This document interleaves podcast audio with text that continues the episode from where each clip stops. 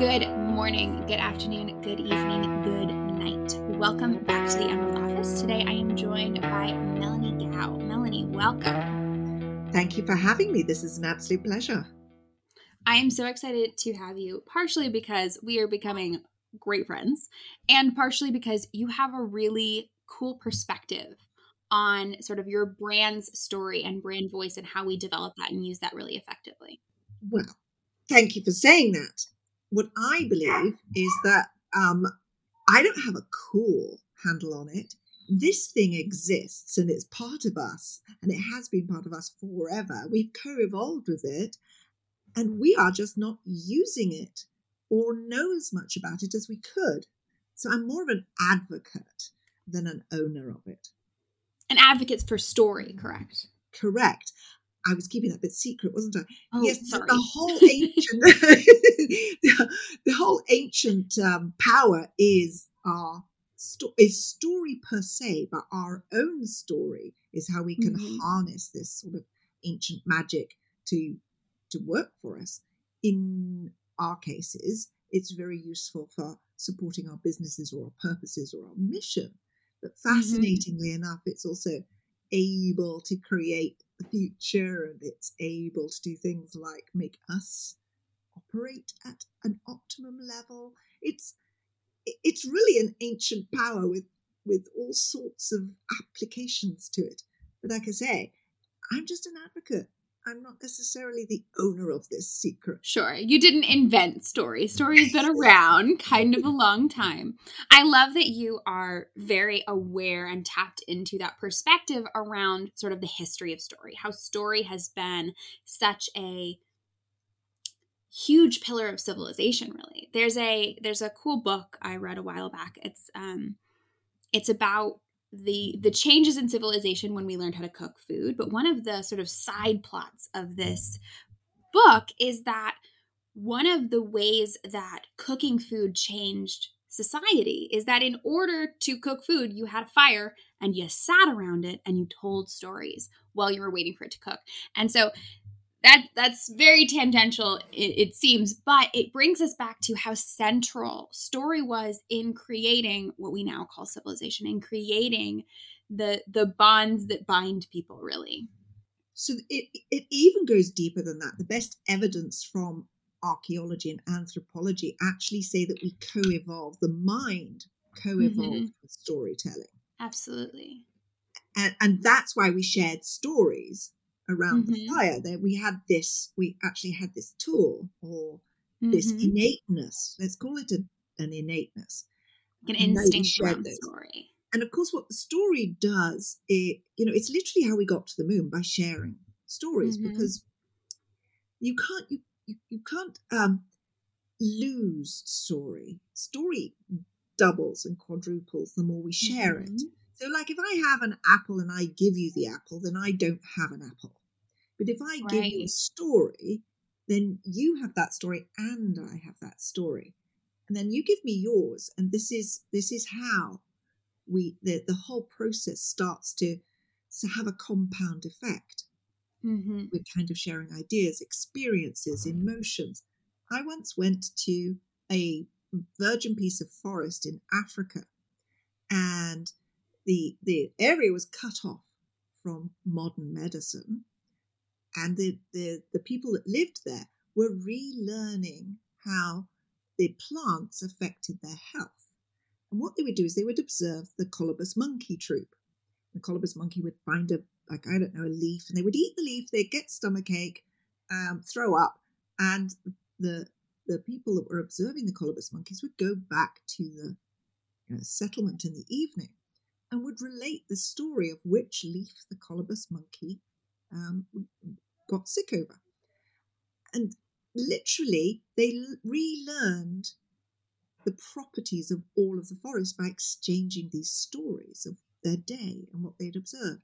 And it was, for me, such a visceral, real, contemporary observation or experience of story at work that uh, it helped me to see that it's still how we do this.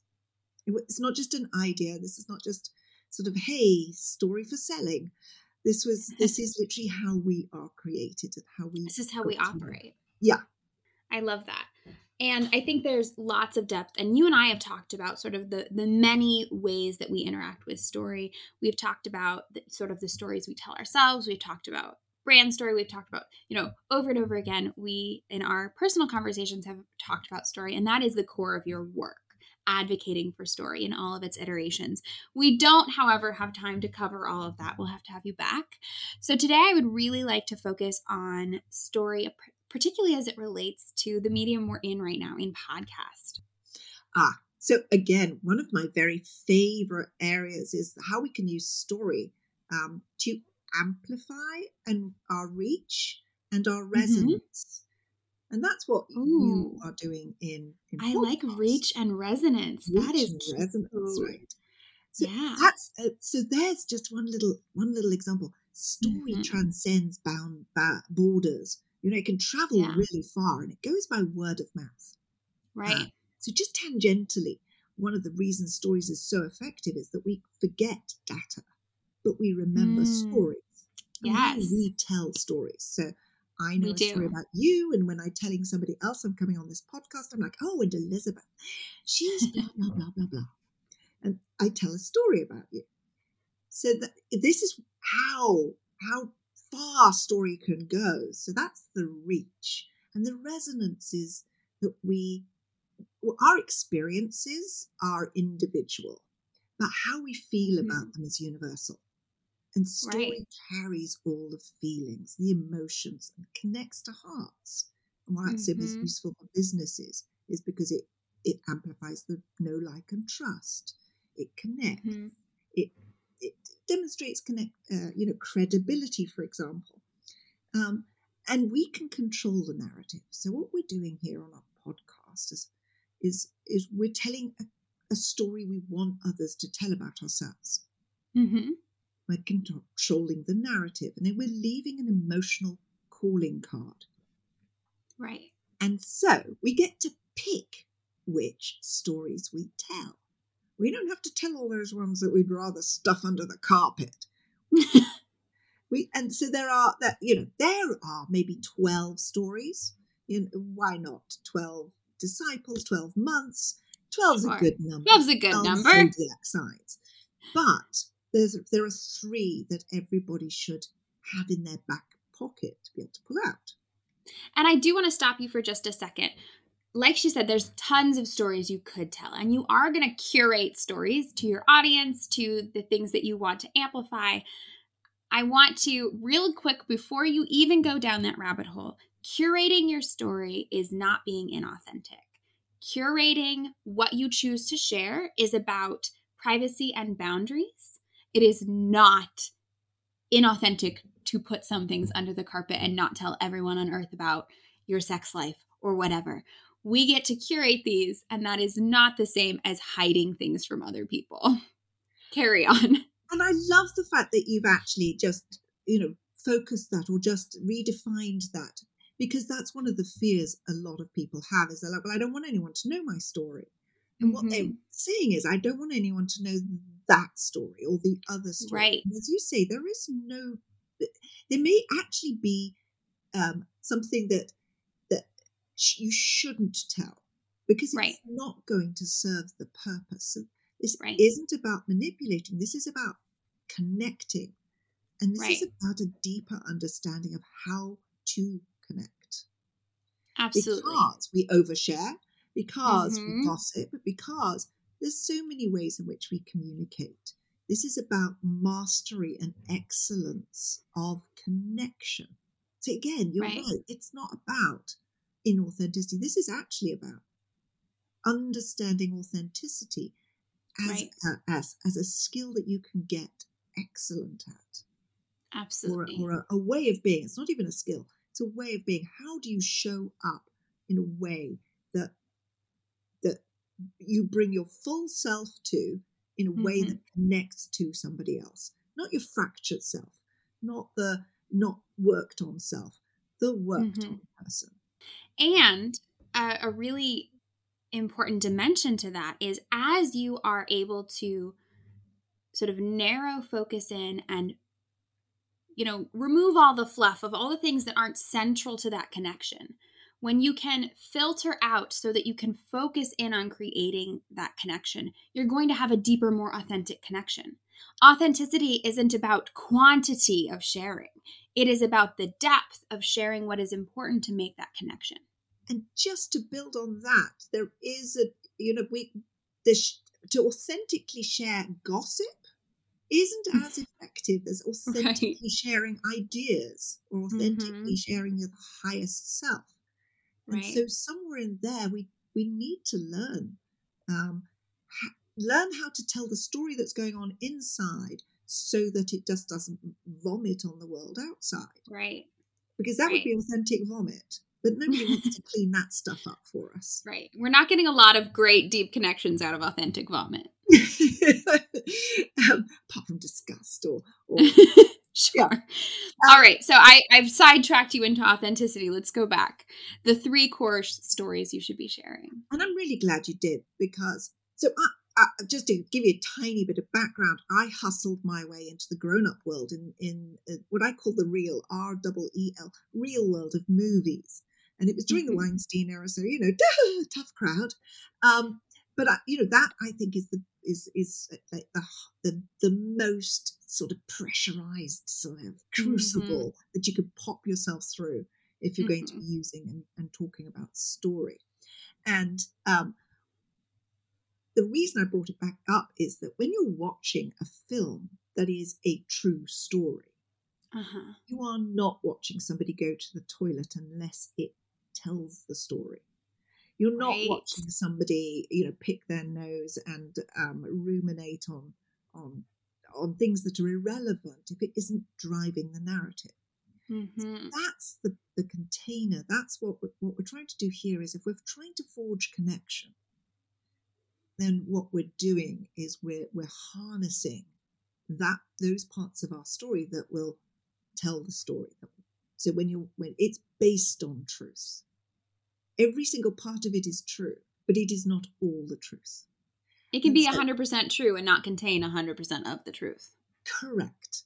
Um, so that's where it comes to you're not hiding, you're not trying to, you know, um, not trying to, to disguise, misrepresent. Misrepresent. I love that. Love that. Um, so back to the three stories. Um, that that three stories are essentially where this is how you can even filter out uh, what you should be telling on social media and what the difference is between where do you use your story um, and all of those overwhelming things. The, the, the, the, categories are an everyday story. So that's what you tell on social media to make a point or a learning point. The second one is an origin story. This is the same thing as our superheroes. You know, who um, who they are, why, and why they do what they do. An origin story, and that can grow with you as you change. You can you can edit it, you can rewrite it, um, and then there is the the exceptional story.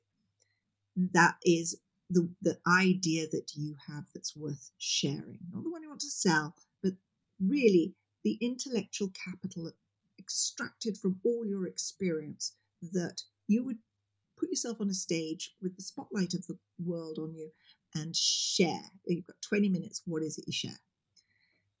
And what they're much easier to talk about is is I call them the origin story because everybody calls that. Then there's the phoenix story, which is usually about um, the rise from a failure the what did you learn and that can often be in, inform that big idea that's worth sharing. That um, exceptional and, idea. Yeah. And then there's the legend story which is essentially is the curation of everything that you believe in. Hmm. and often we love failure stories, especially recovery sure. from failure stories. Oh, yeah. So that phoenix story will usually come from difficulty or success or, or you know, rising from the hard mm-hmm. times and the challenges. And your origin story will be who you are, what you do, why, and why anybody should care. Right. Um, and then you've got your your the exceptional story, which is this legend story, which is the one right. that you are.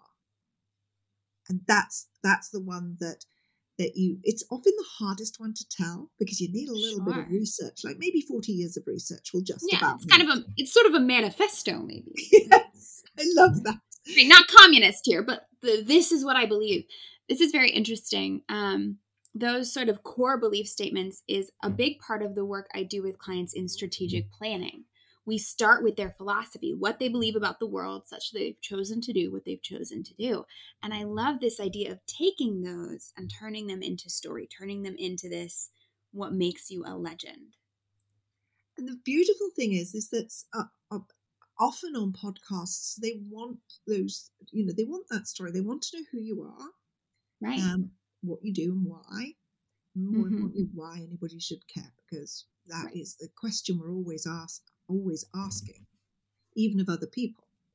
Um, they, they, they, they, everyone loves the failure story. Right. They want you to be a failure, but they love to know that people have risen from challenges that have, you know, overcome. It's sort of that every saint has been a sinner sort of idea. and I love that too so much. And then there is that deeper sharing, which I love the word philosophical, the mm. philosophy mm. is, that you used it's that deeper sharing of of of your beliefs and that can right. often show us what is possible in the future mm-hmm. it, it, it if anybody's trying to spot what that story might be the key to it it would be what the words should or ought reveal right something like what do i what do i believe should the should the world should be like what do mm-hmm. i believe it mm-hmm my experience or people's experience ought to be like. That's yeah. the key to the philosophical values in the story.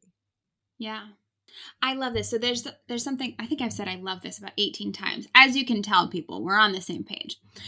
Uh, you're talking about the future, the way it should be, the way it ought to be, the way you believe it should be. And this is something I talk about a lot in the context of leadership because one of my uh, sort of definitions of leadership is a leader is somebody who envisions a version of the future and then galvanizes people to act towards that future, inspires people to make motions towards that future. And that is, like you're saying, that is what makes somebody into a legend. That's what makes somebody into a leader, is having this this manifesto, this philosophy, this what should the world look like? What do I want the world to look like because then as business owners, uh, we are we can sort of sell that version of the future. Follow me. I'm headed that way. I will bring you along. Work with me. I will walk you towards this version of the future. As business owners, we present to our clients, even somebody who is selling eyeglasses, they are selling us a version of the future where we look cute and stylish in those eyeglasses. And that is what people buy. They buy that version of the future that you've laid out. And I love using these stories to connect to people, not just to say, in the future you'll have cute eyeglasses, but to have that as a narrative, as a journey that they can they can join you in. And when we tell that story of what it's like to, you know, be have these cute eyeglasses, we aren't just saying, um, here's a problem and here's the solution, wear them. We right. create the story of what will be possible mm-hmm. when we can see better and when yes. we look cuter mm-hmm. and what the responses will be to us uh, in those glasses, uh, how our yes. self esteem will go up. And all of those mm-hmm. are a story that hasn't yet happened. Right. And that's where the leadership story um, mm-hmm. matches it's just um, making a leader is somebody who can make a story come true. Right.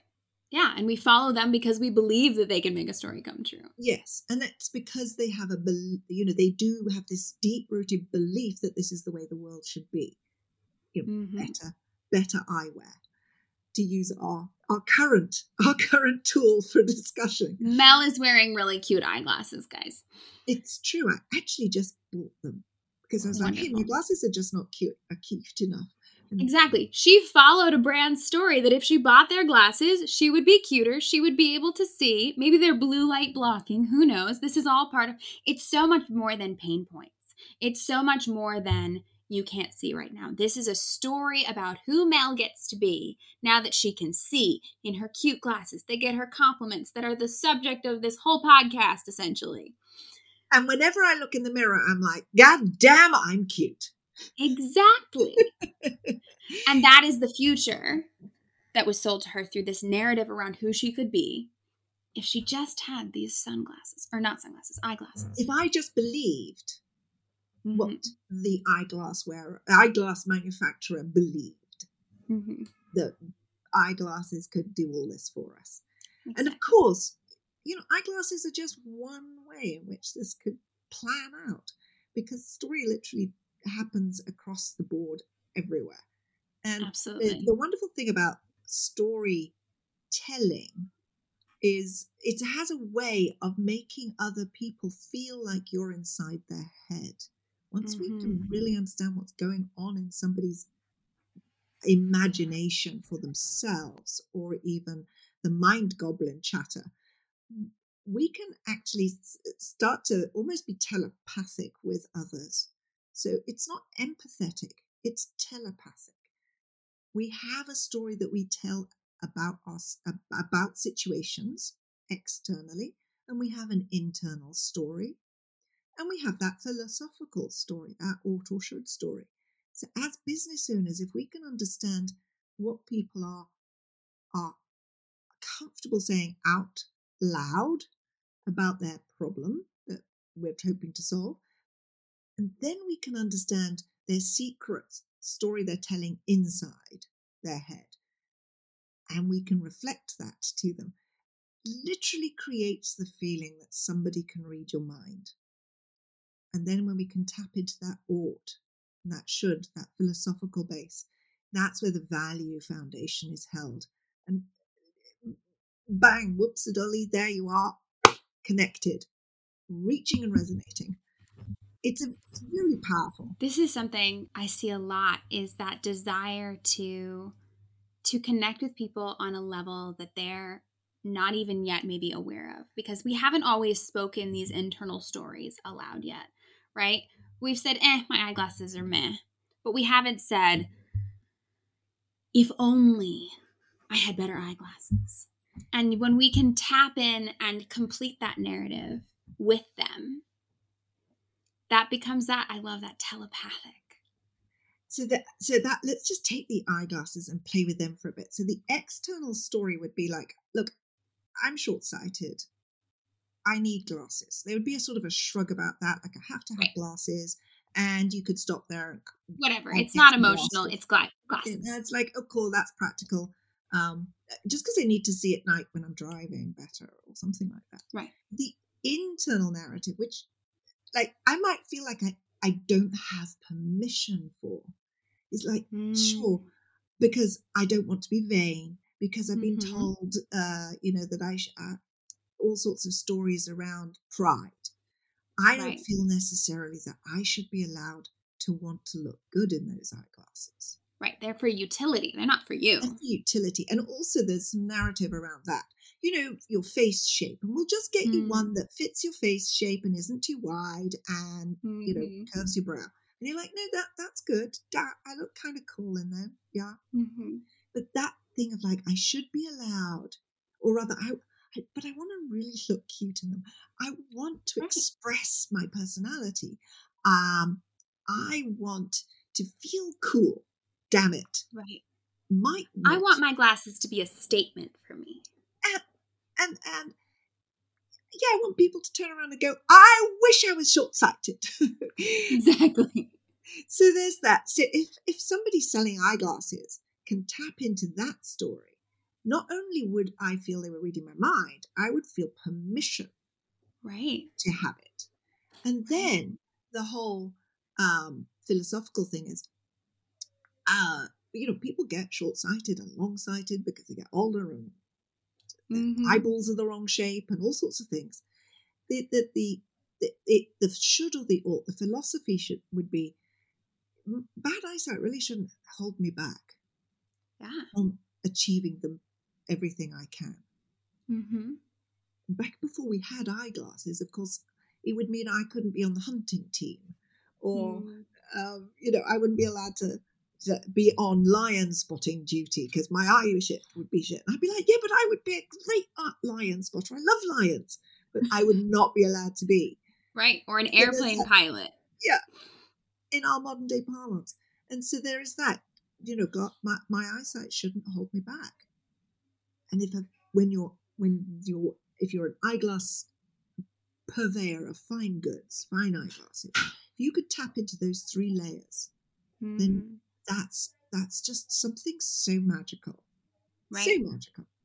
Because then what you're selling is not just eyeglasses, but eyeglasses that prevent you from being held back. Mm-hmm. And even even more going back to that internal story, not only do they prevent do they prevent you from being held back, they enable you, there we go, no double negative necessary. They enable you to pursue whatever it is you need good sight for. But they also enable you to pursue a certain self image. They also enable you, you know, you have that permission and you don't feel like you should have to ask for that permission anymore because you can have the cute ones. You can spot lions and be cute. now I've got a visual. Now I've got a visual running. I am a right. Cute, I am a cute lion spotter. You are a cute lion spotter. I am a hot, cute lion spotting badass. How about now that? I'm picturing like cat eye glasses with like leopard print. Anyway, we have gotten well into I love a good extended case study. So that was fantastic. I'm going to wrap us all up with the question that I ask everybody. In your work and in your world, how do you stay focused? Oh my goodness me. I've got to be honest. It may be that I've been doing this for so long um, that I just have so much joy around it mm-hmm. that I've I I'm not entirely sure I ever switch off. Which you know I'm quite sure that you'll have some solution for me, some advice about that. um, but in terms of focus, my my genuinely uh, one of my life hacks is to turn fear into curiosity. Curiosity mm. is the kernel of story, so that helps. Right. And secondly, I have this real, real passion for it. So when I mm-hmm. meet people, I am so interested in their story. And I have this absolute belief that a person, if you know someone's story, they're no longer a stranger. If you know their dreams, their family. Yeah. And so for me, story and focus is purely because I, I remain focused because I remain completely curious. Hmm. Whenever my curiosity goes, that'll be when I'm, you know, distractible. Sure. I think also you have some very powerful stories in your world, and stories can be sort of a magnifying glass that focuses us in. It's very true. And little secret here the future, we, we were talking about leadership. The mm. future is literally a story that it's just a story that comes true. Yeah. So when we're doing those four day retreats of, of goal setting for the year, what we're really doing is deep diving on creating a future. Yeah. And so as you say, it can it can create that focus and then you can just let it go and it will create the future as well. Mm-hmm. So I'm always very mindful about the stories in my head, including, you know, those ones of like, oh my God, the dogs are barking too much. or, ugh. no, no, no. Welcome. This is about. real life. There's probably baby sounds in the background of half of my podcast episodes, and we are okay with that. Um, but you know, even those little stories where we go, oh, she hates me. I, she did, uh, she, you know, she walked past me, she ignored me, she hates me. It's just a story.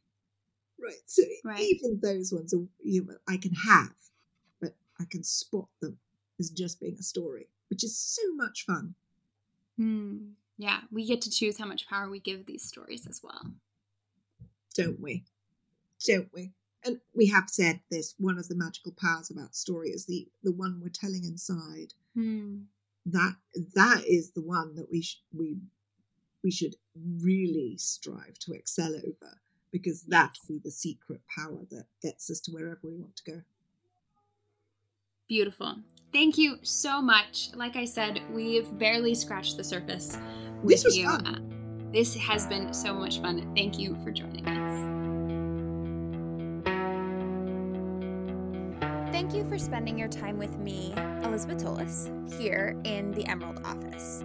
If you want to hear, watch, read, and learn more about entrepreneurship, focus, and living a life of impact, I invite you to check out Full Focus Entrepreneur, where I coach small business owners to be more effective, more organized, more profitable, and more impactful. If you're interested in listening to more of me talking to myself and others, please check out the Emerald Office, where all the episodes for all of my podcasts can be found. Both the Emerald Office and Full Focus Entrepreneur, as well as my social media and the show notes, can be most easily found at elizabethtolis.com. And I want to especially thank Eric Tolis, who made the sweet backtrack you're listening to now, and Maria Carius, who made the beautiful artwork that graces this podcast's cover. A link to all of Maria's art can be found in the show notes.